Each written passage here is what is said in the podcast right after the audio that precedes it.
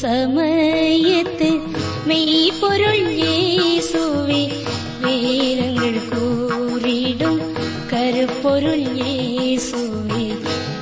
மெய்ப்பொருள் இயேசுவே உண்மை என்பது ஒன்றே ஒன்றாகும் அண்மையில் சேர்ந்திட்டால் அதுவும் புலனாகும். மெய்ப்பொருள் இயேசுவே வணக்கம் அன்பர்களே. இன்றைய நிகழ்ச்சியை தொடங்கும் முன் உங்களிடம் ஒன்று கேட்க விரும்புகிறேன். இந்த வாரத்தில் யாருக்காவது வேத ஆராய்ச்சி நிகழ்ச்சியை அறிமுகப்படுத்தியிருக்கிறீர்களா? இல்லையென்றால் இப்பொழுதே ஒருவரை உங்கள் மனதில் தீர்மானித்து இந்த வார இறுதிக்குள் அவர்களுக்கு இந்நிகழ்ச்சியை அறிமுகப்படுத்துங்கள்.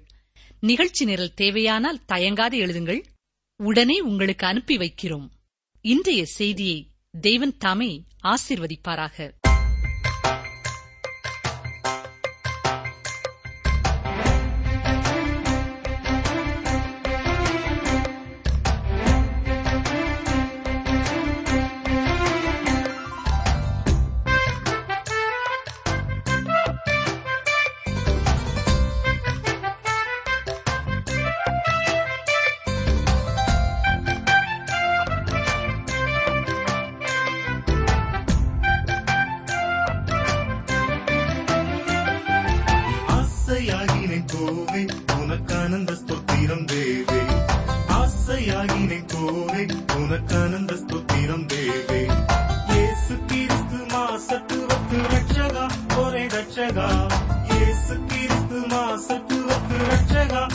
ஒரே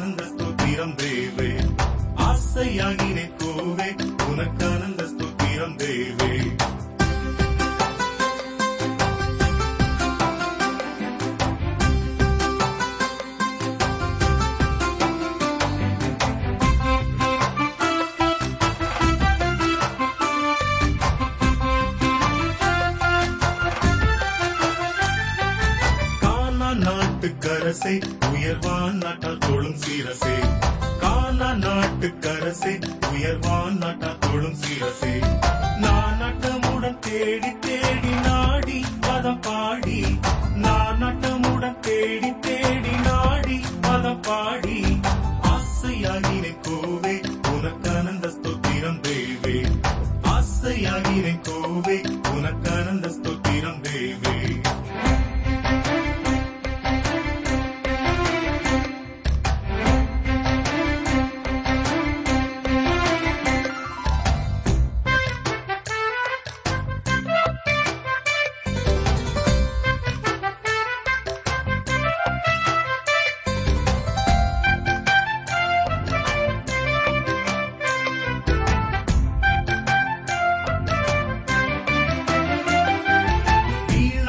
காலம் கழித்தேன். சற்றும் தோணாமல் இன்று விழித்தேன்.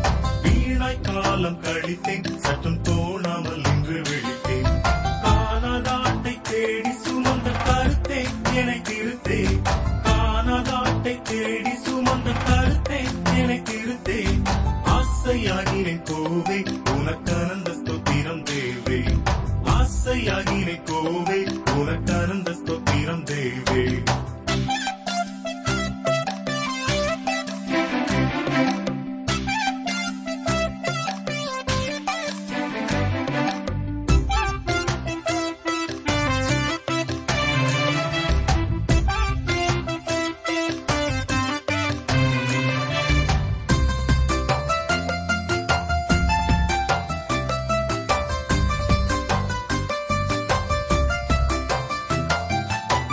வந்தனம் வந்தனம் யோவா.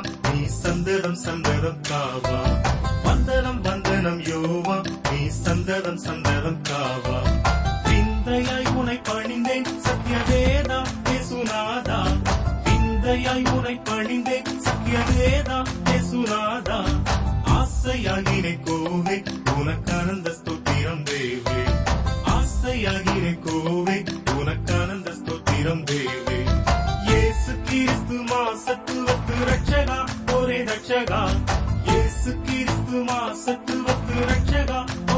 ஒரே ரட்சகா ஆசையாகினை கோவே உனக்கரந்த ஸ்தோத்திரம் தேவே. ஆசையாகிறே கோவே உனக்கரந்த ஸ்தோத்திரம் தேவே. வேத ஆராய்ச்சி நிகழ்ச்சிக்காக அவளோடு காத்திருக்கிற அருமையான சகோதரனை சகோதரியே இந்நாட்களிலே எபிரேயருக்கு எழுதப்பட்ட நிருபத்தை நாம் கற்றுக்கொண்டிருக்கிறோம்.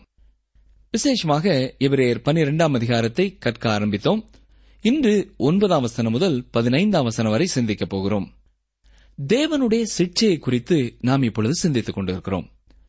தேவன் நம்மை நல்வழிப்படுத்துவதற்காக ஒழுக்கப்படுத்துவதற்காக இந்த சிக்ஷையை அனுப்புகிறார் என்று சிந்தித்தோம்.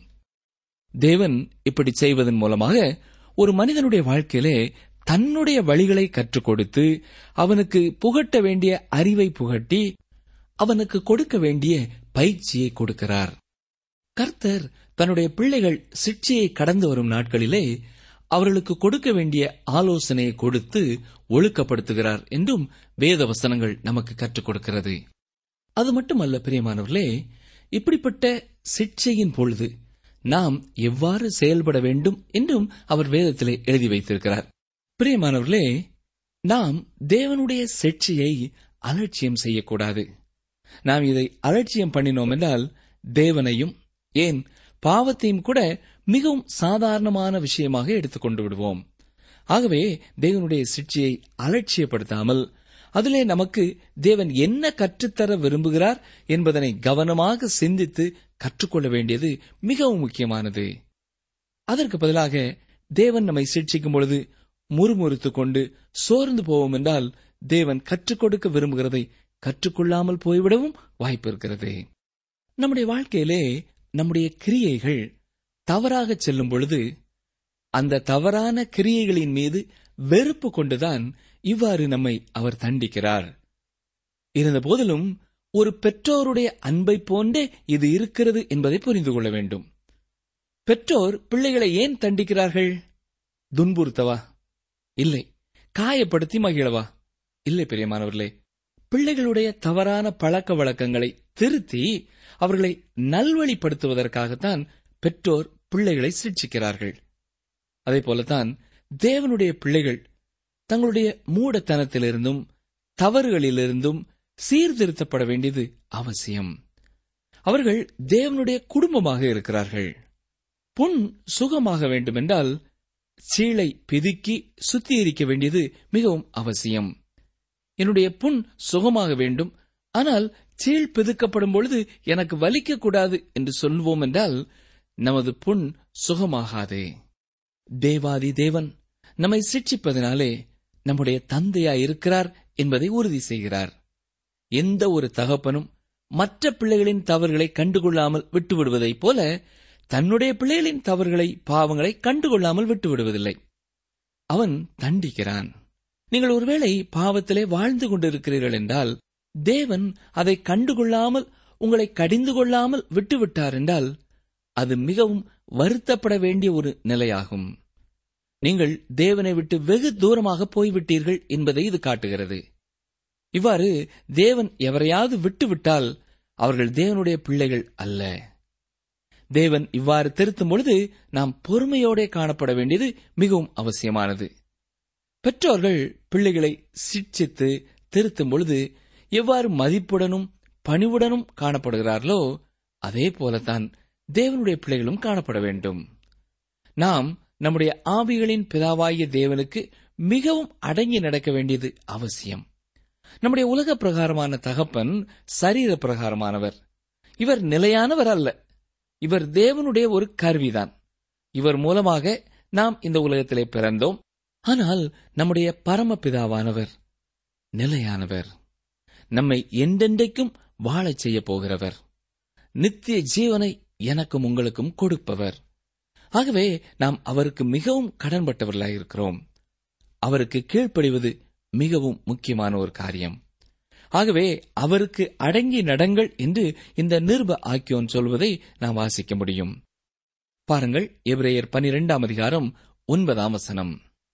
அன்றியும் நம்முடைய சரீரத்தின் தகப்பன்மார்கள் நம்மை சிட்சிக்கும் போது அவர்களுக்கு நாம் அஞ்சி நடந்திருக்க நாம் பிழைக்கத்தக்கதாக ஆவிகளின் பிதாவுக்கு வெகு அதிகமாய் அடங்கி நடக்க வேண்டும் அல்லவா உலக பிரகாரமான பெற்றோருக்கு அடங்கி நடப்பது போல ஆவிகளின் பிதாவுக்கும் நாம் அடங்கி நடக்க வேண்டும். மரணத்திற்கு ஏதுவான பாவம் காணப்படுவதால் சில வேளைகளிலே பிதாவானவர் மிகவும் கடுமையான முறையிலே நம்மை ஒழுக்கத்திற்குள்ளே கொண்டு வருகிறார். கீழ்ப்படியாத தன்னுடைய பிள்ளைகள் அவருடைய நாமத்திற்கு அவகீர்த்தியை ஏற்படுத்துவதால் சில நேரங்களிலே அவர்களை இந்த உலகத்திலிருந்தே எடுத்துக் கொண்டு விடுகிறார். அன்பினால் பரமபிதா சிட்சிக்கும் பொழுது நாம் அவருக்கு கீழ்ப்படிய வேண்டும். இவரையர் பன்னிரெண்டாம் அதிகாரம் பத்தாம் வசனத்தை பாருங்கள். அவர்கள் தங்களுக்கு நலமென்று தோன்றினபடி கொஞ்ச காலம் சிட்சித்தார்கள். இவரோ தம்முடைய பரிசுத்தத்துக்கு நாம் பங்குள்ளவர்களாகும் பொருட்டு நம்முடைய பிரயோஜனத்துக்காகவே நம்மை சிட்சிக்கிறார் ஆம் பிரியமானவர்களே உலக பிரகாரமான எனது தகப்பன் எனது நலனுக்காகவே என்னை தண்டித்து ஒழுக்கப்படுத்துகிறார். அப்படியே பரமபிதாவும் எனது நலனுக்காகவே என்னை சிட்சித்து ஒழுக்கத்திற்குள்ளே வழிநடத்தி வருகிறார். இந்த அறிவு நம் ஒவ்வொருவருக்கும் அவசியமானது. அப்படியே பரமபிதாவும் எனது நலனுக்காகத்தான் என்னை சிட்சித்து என்னை ஒழுக்கத்திற்குள்ளே வழிநடத்துகிறார் என்பதை நான் புரிந்து கொள்ள வேண்டும்.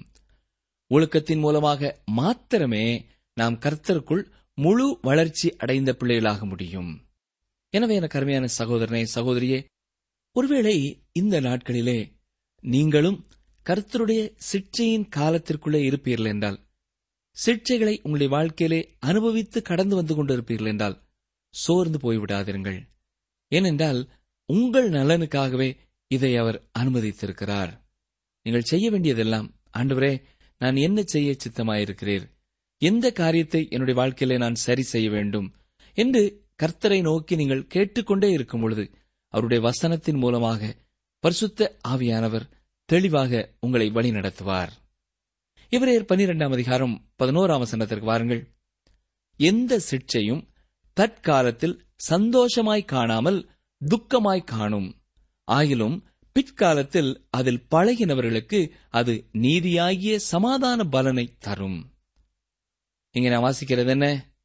ஆகிலும் பிற்காலத்தில் அதில் பழகினவர்களுக்கு அது நீதியாகிய சமாதான பலனை தரும்.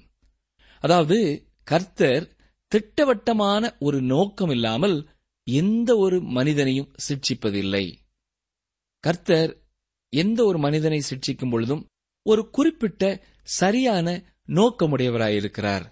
ஒருவேளை அந்த சிட்சிக்குள்ளே கடந்து செல்கிறவர்கள் முதலாவது அந்த நோக்கத்தை அறியாதவர்களாய் கடந்து செல்கிறபடினாலே வேதனைப்படுகிறார்கள் கலங்குகிறார்கள் முறுமுறுக்கிறார்கள். ஆனால் கர்த்தரண்டை அமர்ந்திருந்து அவருடைய சித்தத்திற்கு தனது வாழ்க்கையை பரிபூர்ணமாய் அர்ப்பணம் செய்யும் பொழுது ஏன் இந்த சிற்சை என்பதை பரிசுத்த ஆவியானவர் வெளிப்படுத்துகிறார்? பிரியமானவர்களே இந்த உலகத்திலே மனிதர்கள் சிக்ஷிக்கப்படும் பொழுது அவருடைய வாழ்க்கையிலே நான்கு விதமான பிரதிக்கிரியைகள் ஏற்படுகிறது. நன்றாக கவனிங்கள் முதலாவதாக அன்றியும் என் மகனே கர்த்தருடைய சிக்ஷையை அற்பமாக எண்ணாதே அவரால் கடிந்து கொள்ளப்படும் போது சோர்ந்து போகாதே என்று வாசிக்கிறோம். நமது செய்கை கர்த்தருடைய சிக்ஷையை அற்பமாக எண்ணுவதாக இருக்கிறது. கர்த்தரின் சிக்ஷையை அலட்சியம் செய்து அந்த சிற்சை நமக்கு கூற விரும்புகிற செய்தி என்ன என்பதை அறிந்து கொள்ள முயற்சிப்பதில்லை. இந்த உலகத்திலே எல்லாருக்கும் தான் பிரச்சனை இருக்கிறதே. ஆனபடினாலே எனக்கும் ஒரு பிரச்சனை இருக்கிறது என்று அதை எளிதாக எடுத்துக்கொள்வது. பரமபிதா என்னை எவ்விதமான ஒழுக்கத்திற்குள்ளே கொண்டு வருவதற்காக இந்த வேதனையை நான் அனுபவிக்கிறேன் என்பதை உணராமல் இருக்கும் ஒரு நிலை. இரண்டாவதாக நான் வாசிப்பது என்ன? அவரால் கடிந்து கொள்ளப்படும் போது சோர்ந்து போகாதே என்று வாசிக்கிறோம். ஏனென்றால் சிலர் தேவன் தங்களை சிட்சிக்கும் பொழுது இவ்விதமாக சோர்ந்து போகிறவர்களாக காணப்படுகிறார்கள். நான் தேவனுக்காக பணி செய்தேனே ஏன் எனக்கு இவ்விதமாக நேரிட்டது என்று சோர்ந்து போகிறார்கள். நான் கர்த்தருக்கு எவ்வளவோ காணிக்கை கொடுத்தேனே நான் ஆலயத்திற்கு தவறாமல் செல்வேனே ஏன் என்னுடைய வாழ்க்கையிலே இந்த பிரச்சனை என்ற கேள்விக்குறி அவருடைய வாழ்க்கையிலே வந்து அதன் மூலமாக சோர்ந்து போய்விடுவார்கள். பல பரிசுத்தவான்கள் பல வருடங்களாக வியாதி படுக்கையிலே இருந்தாலும் சோர்ந்து போகாமலும் இருக்கிறார்கள் என்பதை நாம் அறிந்து கொள்ள வேண்டும். தேவன் அவர்களை பலப்படுத்துகிறார். மூன்றாவதாக நீங்கள் சிக்ஷையை சகிக்கிறவர்களாயிருந்தால் என்று வாசிக்கிறோம். பல பரிசுத்தவான்கள் கர்த்தரின் சிக்ஷையை சகிக்கிறவர்களாக இருக்கிறார்கள். ஏன் தெரியுமா? இது ஆண்டவருடைய சிக்ஷை என்றால் அதனை நான் சகித்துக் கொள்கிறேன் என்பதல்ல இந்த துன்பத்தின் மூலமாக நீர் எனக்கு கற்றுத்தர விரும்புகிறதை நான் கற்றுக்கொள்ள விருப்பமுள்ளவனாய் இருக்கிறேன் என்பதே சரியான ஒரு அர்த்தமாகும். நான்காவதாக எந்த சிற்சையும் தற்காலத்தில் சந்தோஷமாய் காணாமல் துக்கமாய் காணும். ஆயிலும் பிற்காலத்தில் அதில் பழகினவர்களுக்கு அது நீதியாகிய சமாதான பலனை தரும் என்று பதினோராம் வசனத்திலே நாம் வாசிக்கிறோம். வேதனைகளை எதிர்கொள்ள நீங்கள் பழகிவிட்டீர்களா? உங்கள் வழிகளிலே பகைவன் ஒருவன் வரும்பொழுது அவனை எதிர்கொள்ள நீங்கள் பழகிவிட்டீர்களா? தேவன் ஒரு குறிப்பிட்ட நோக்கத்துடனேயே இவைகள் எல்லாவற்றையும் உங்கள் வாழ்க்கையிலே அனுமதிக்கிறார். அவற்றை எதிர்கொள்ள நீங்கள் பழகிக்கொள்ள வேண்டும். ஒன்று குருந்தியர் ஒன்பதாம் அதிகாரம் இருபத்தி ஏழாம் வசனத்திலே அப்போஸ் நாய பவுல் என்ன சொல்கிறார்? கவனியங்கள் வாசிக்கிறேன். ஒன்று குருந்தியர் ஒன்பது இருபத்தி ஏழு மற்றவர்களுக்கு பிரசங்கம் பண்ணுகிற நான் தானே ஆகாதவனாய் போகாதபடிக்கு என் சரீரத்தை ஒடுக்கி கீழ்ப்படுத்துகிறேன். ஆம் பிரியமானவர்களே கர்த்தரின் பிரசனத்திற்கு முன்பாக வரும்பொழுது தான் தள்ளப்பட்டு போகாதபடிக்கு அப்போஸ்தலனாகிய பவுல் தனது சரீர இச்சைகள் அனைத்திற்கும் கட்டுப்படாமல் அவர் எதிர்த்து நின்றார். இப்பொழுது எபிரேயர் பன்னிரெண்டாம் அதிகாரம் பன்னிரெண்டாம் வசனத்திற்கு வாருங்கள். ஆகையினால் நெகிழ்ந்த கைகளையும் தளர்ந்த முழங்கால்களையும் நீங்கள் திரும்ப நிமிர்த்தி. இங்கே நாம் பார்ப்பது என்ன? தேவனிடத்திலிருந்து வருகின்ற சிக்ஷைகளை நாம் எவ்விதமாக எதிர்கொள்கிறோம் என்பதை தேவன் பார்த்து கொண்டே இருக்கிறார். அவைகளை சகித்துக் கொள்ள பழகிவிட்டீர்களா? என் தகப்பன் என்னை சிக்ஷிக்கிறார் என்றால் அதில் நான் கற்றுக்கொள்ள வேண்டிய பாடம் ஒன்று உண்டு என்பதை உணர்ந்து அதற்காக நீங்கள் அவரை நோக்கி பார்க்கிறீர்களா என்பதை அவர் கவனித்துக் கொண்டிருக்கிறார். எனக்கு பிரியமானவர்களே நாம் சிக்ஷிக்கப்படும் பொழுது எதை கற்றுக்கொள்ள வேண்டுமோ அதை கற்றுக்கொள்ள வேண்டும் என்ற எண்ணம் நமது மனதிலே உண்டாக வேண்டும். அப்பொழுதுதான் அந்த சிக்ஷையின் காலம் நமக்கு பயனுள்ள விளைவுகளை கொடுக்கும். இப்பொழுது இவரையர் பனிரெண்டாம் அதிகாரம் பதிமூன்றாம் அவசரத்தை பார்ப்போம். முடமாயிருக்கிறது பிசகி போகாமல் சொஸ்தமாகும்படிக்கு உங்கள் பாதங்களுக்கு வழிகளை சேவைப்படுத்துங்கள். தொடர்ந்து வசனம் பதினான்கு யாவரோடும் சமாதானமாயிருக்கவும் பரிசுத்தமுள்ளவர்களாய் இருக்கவும் நாடுங்கள். பரிசுத்தமில்லாமல் ஒருவனும் கர்த்தரை தரிசிப்பதில்லையே. அதோடு கூட எல்லாரோடும் சமாதானமாயிருங்கள் என்றும் சொல்லுகிறார். ரோமர் ஐந்தாம் அதிகாரம் முதலாம் வசனம் நமக்கு சொல்லும் சத்தியம் என்ன? பரிசுத்தம் இல்லாமல் ஒருவனும் கர்த்தரை தரிசிப்பதில்லையே. கிறிஸ்துவின் ரத்தத்தினாலே நமக்கு சமாதானம் கிடைத்திருக்கிறது. கவனியங்கள் வாசிக்கிறேன். ரோமர் ஐந்து ஒன்று. இவ்விதமாக நாம் விசுவாசத்தினாலே நீதிமான்களாக்கப்பட்டிருக்கிறபடியால் நம்முடைய கர்த்தராய் இயேசு கிறிஸ்து மூலமாய் தேவனிடத்தில் சமாதானம் பெற்றிருக்கிறோம்.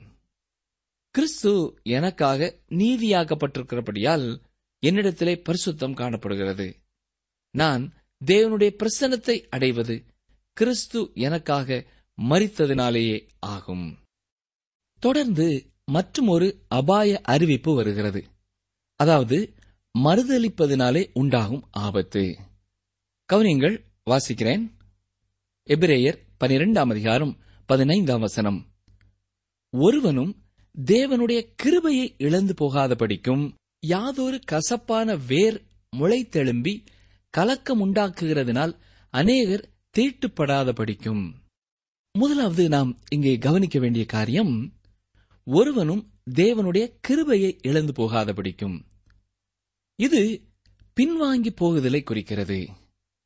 தேவனை நேசிக்கும் அன்புக்குள்ளே கடந்து வந்து பின்னர் பாவ ஆசையினாலே இழுக்கப்பட்டு தேவனுடைய கிருபையை உணராமல் தொடர்ந்து பாவத்திலே நிலை கொண்டு வாழ துவங்கும் பொழுது நாம் கிருபையை இழந்து போகிறவர்களாய் காணப்படுகிறோம். இதைத்தான் பின்வாங்கி போகுதல் என்று சொல்லுகிறோம். ஒரு விசுவாசி பிற மனிதர்களை அல்ல ஆண்டவராகிய இயேசு கிறிஸ்துவை மாத்திரமே நோக்கி பார்க்க வேண்டும். இயேசுவின் மேலே தனது கண்களை பதிக்காவிட்டால் அவன் தேவனுடைய கிருபையை மிக எளிதாக இழந்து போக வாய்ப்பிருக்கிறது. கிறிஸ்து நமது பாவங்களின் தண்டனைக்கான பரிகாரத்தை செலுத்திவிட்டார். அவர் இரக்கத்திலும் கிருபையிலும் ஐஸ்வர்யமுள்ளவராக இருக்கிறார். அதை நமக்கு கொடுக்க அவர் ஆயத்தமாயிருக்கிறார். ஆனால் நம்மிலே பலர் அவருடைய கிருபையை பெற்றுக்கொள்ள தகுதியுடையவர்களாய் இருப்பதில்லை. நம் எல்லாருக்கும் தேவனுடைய கிருபை அவசியம் தேவை பிரியமானவர்களே. ஆனால் அவருடைய கிருபையை நாம் அவரிடம் மாத்திரமே பெற்றுக்கொள்ள முடியும் என்பதையும் புரிந்து கொள்ள வேண்டும். வசனம் என்ன சொல்கிறது?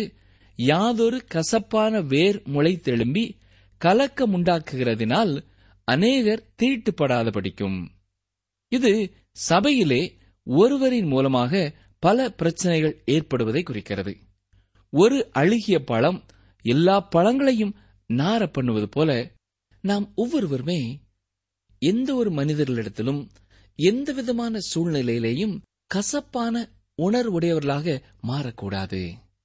என கேட்டுக்கொண்டிருக்கிற அருமையான சகோதரனே சகோதரியே கிருபையை பெற்றுக்கொண்ட நாம் அதை காத்துக் கொள்வதை குறித்தும் ஜாக்கிரதை உள்ளவர்களாய் இருக்க வேண்டும். ஆண்டவர் இலவசமாக தனது கிருபையை நமக்கு அளிக்கிறார். நாம் செய்கிற நற்செயல்களினாலே அந்த கிருபையை நமக்கு அவர் கொடுப்பதில்லை. நம்மேலே அவர் முதலாவது வைத்த அன்பினாலே அந்த பாவ மன்னிப்பையும் ரட்சிப்பையும் மீட்பையும் இலவசமாக நமக்கு கொடுத்தார்.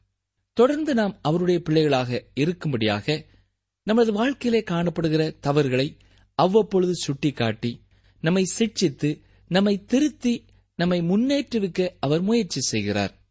இவ்வாறு கர்த்தர் செயல்படும் காரியங்களிலே நாம் அவருக்கு ஒத்துழைப்பு கொடுக்க வேண்டியது அவசியம். அப்படி செய்வதற்கு பதிலாக நமது வாழ்க்கையிலே கசப்பான வேர் எழும்பி மற்றவர்களையும் கசப்பிற்குள்ளாக்கி பின்வாங்கி போய் ஆண்டருடைய கிருபையை இழந்து போய்விடக்கூடாது பிரியமானவர்களே நம்முடைய ஐக்கியத்திலே நம்முடைய சபையிலே கவனித்து பார்ப்பீர்கள் என்றால் இது தெரியும். ஒரு சிலர் இருப்பார்கள். அவர்கள் எப்பொழுதுமே எதிர்மறையான எண்ணமுடையவர்களாக. சபையிலே எந்த காரியம் செய்யப்பட்டாலும் அதிலே குற்றம் காண்கிற பணியையே செய்வார்கள். கர்த்தருக்காக எந்த ஒரு சிறப்பான காரியங்களை செய்ய வேண்டும் என்றாலும் அதை செய்ய முடியாது என்றே அவர்கள் எண்ணுவார்கள் செயல்படுவார்கள் பேசுவார்கள். அது மட்டுமல்ல எந்த ஒரு காரியம் செய்யப்படும் பொழுதும் அந்த காரியத்தின் எதிர்ப்பக்கத்தை மாத்திரமே கண்டு விமர்சிப்பார்கள். உலகத்திலே எந்த ஒரு காரியமானாலும் அதன் மறுபக்கம் ஒன்று இருக்கத்தான் செய்யும். ஆனால் எனக்கு பிரியமான சகோதரனை சகோதரியே அதிலே ஏற்படுகின்ற அதிக பயனையே நாம் கணக்கிட வேண்டியது அவசியம். அதற்காக சில குறைகளை நாம் கண்டுகொள்ளாமல் தான் விட வேண்டிய நிலையிலே இருக்கிறோம். அறிவியல் கண்டுபிடிப்புகளை பொறுத்தமட்டிலே நன்மையும் இருக்கிறது தீமையும் இருக்கிறது. தீமை இருக்கிறது என்பதற்காக அதை பயன்படுத்தாமல் இருக்கிறோமா? இல்லையே. அதேபோல ஆவிக்குரிய காரியத்திலேயும் சபையின் காரியங்களிலேயும் நாம் கவனிக்க வேண்டும். கசப்பான வேர் முளைத்தெழும்ப இடம் கொடுக்கக்கூடாது. அது உங்களிலே உருவாகாதபடிக்கும் மற்றவர்களிலே உருவாவதை தடுக்கும்படிக்கும் பார்க்க வேண்டும். இது ஒவ்வொரு விசுவாசியின் முக்கியமான கடமையாகும். ஏனென்றால் இந்த வேர் வளர்ந்ததென்றால் அது அநேகரை தீட்டுப்படுத்திவிடும் கலக்கம் உண்டாக்கும் ஐக்கியத்தை கெடுத்துவிடும்.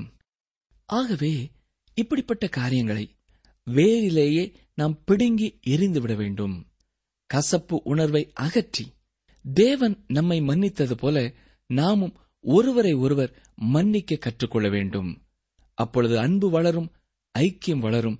தேவனுடைய நாமும் நம் மூலமாக நமது திருச்சபையின் மூலமாக மகிமைப்படும் என்பதிலே சந்தேகமில்லை.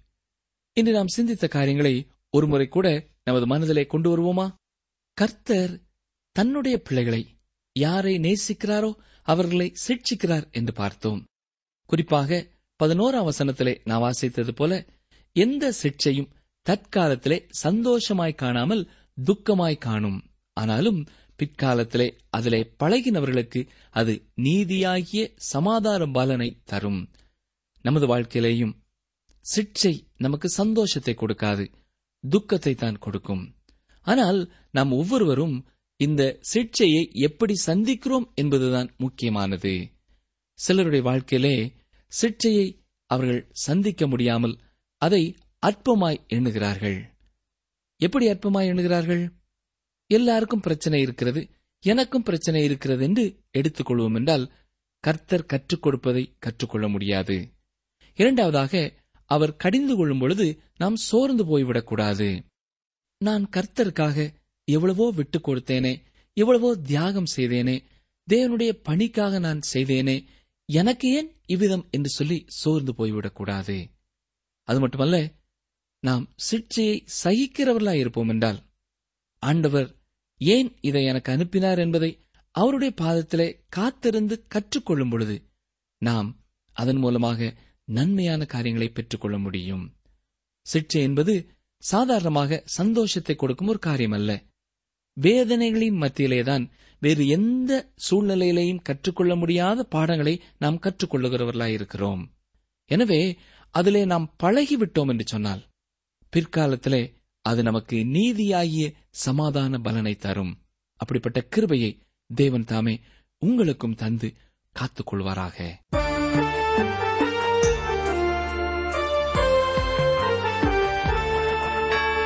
நீங்கள் தொடர்பு கொள்ள வேண்டிய எமது முகவரி வேத ஆராய்ச்சி டி டபிள்யூஆர் தபால் பெட்டி எண் நூற்று முப்பத்தி நான்கு திருநெல்வேலி இரண்டு தமிழ்நாடு. எங்கள் தொலைபேசி எண் தொன்னூற்று நான்கு நாற்பத்தி இரண்டு இருபத்தி ஐந்து இருபத்தி ஆறு இருபத்தி ஏழு மற்றும் ஒரு தொலைபேசி எண் ஒன்பது ஐந்து எட்டு ஐந்து நான்கு ஆறு பூஜ்ஜியம் நான்கு ஆறு பூஜ்ஜியம். எங்கள் இமெயில் முகவரி Tamil DTP at radio eight eight two dot com பயப்படாதிருங்கள். அநேக மடைக்கலான் குருவிகளை பார்க்கிலும் நீங்கள் விசேஷித்தவர்களாயிருக்கிறீர்கள். லூக்கா பனிரண்டு ஏழு. பயப்படாதிருங்கள். அநேக மடைக்கலான் குருவிகளை பார்க்கிலும் நீங்கள் விசேஷித்தவர்களாயிருக்கிறீர்கள். லூக்கா பனிரண்டு ஏழு.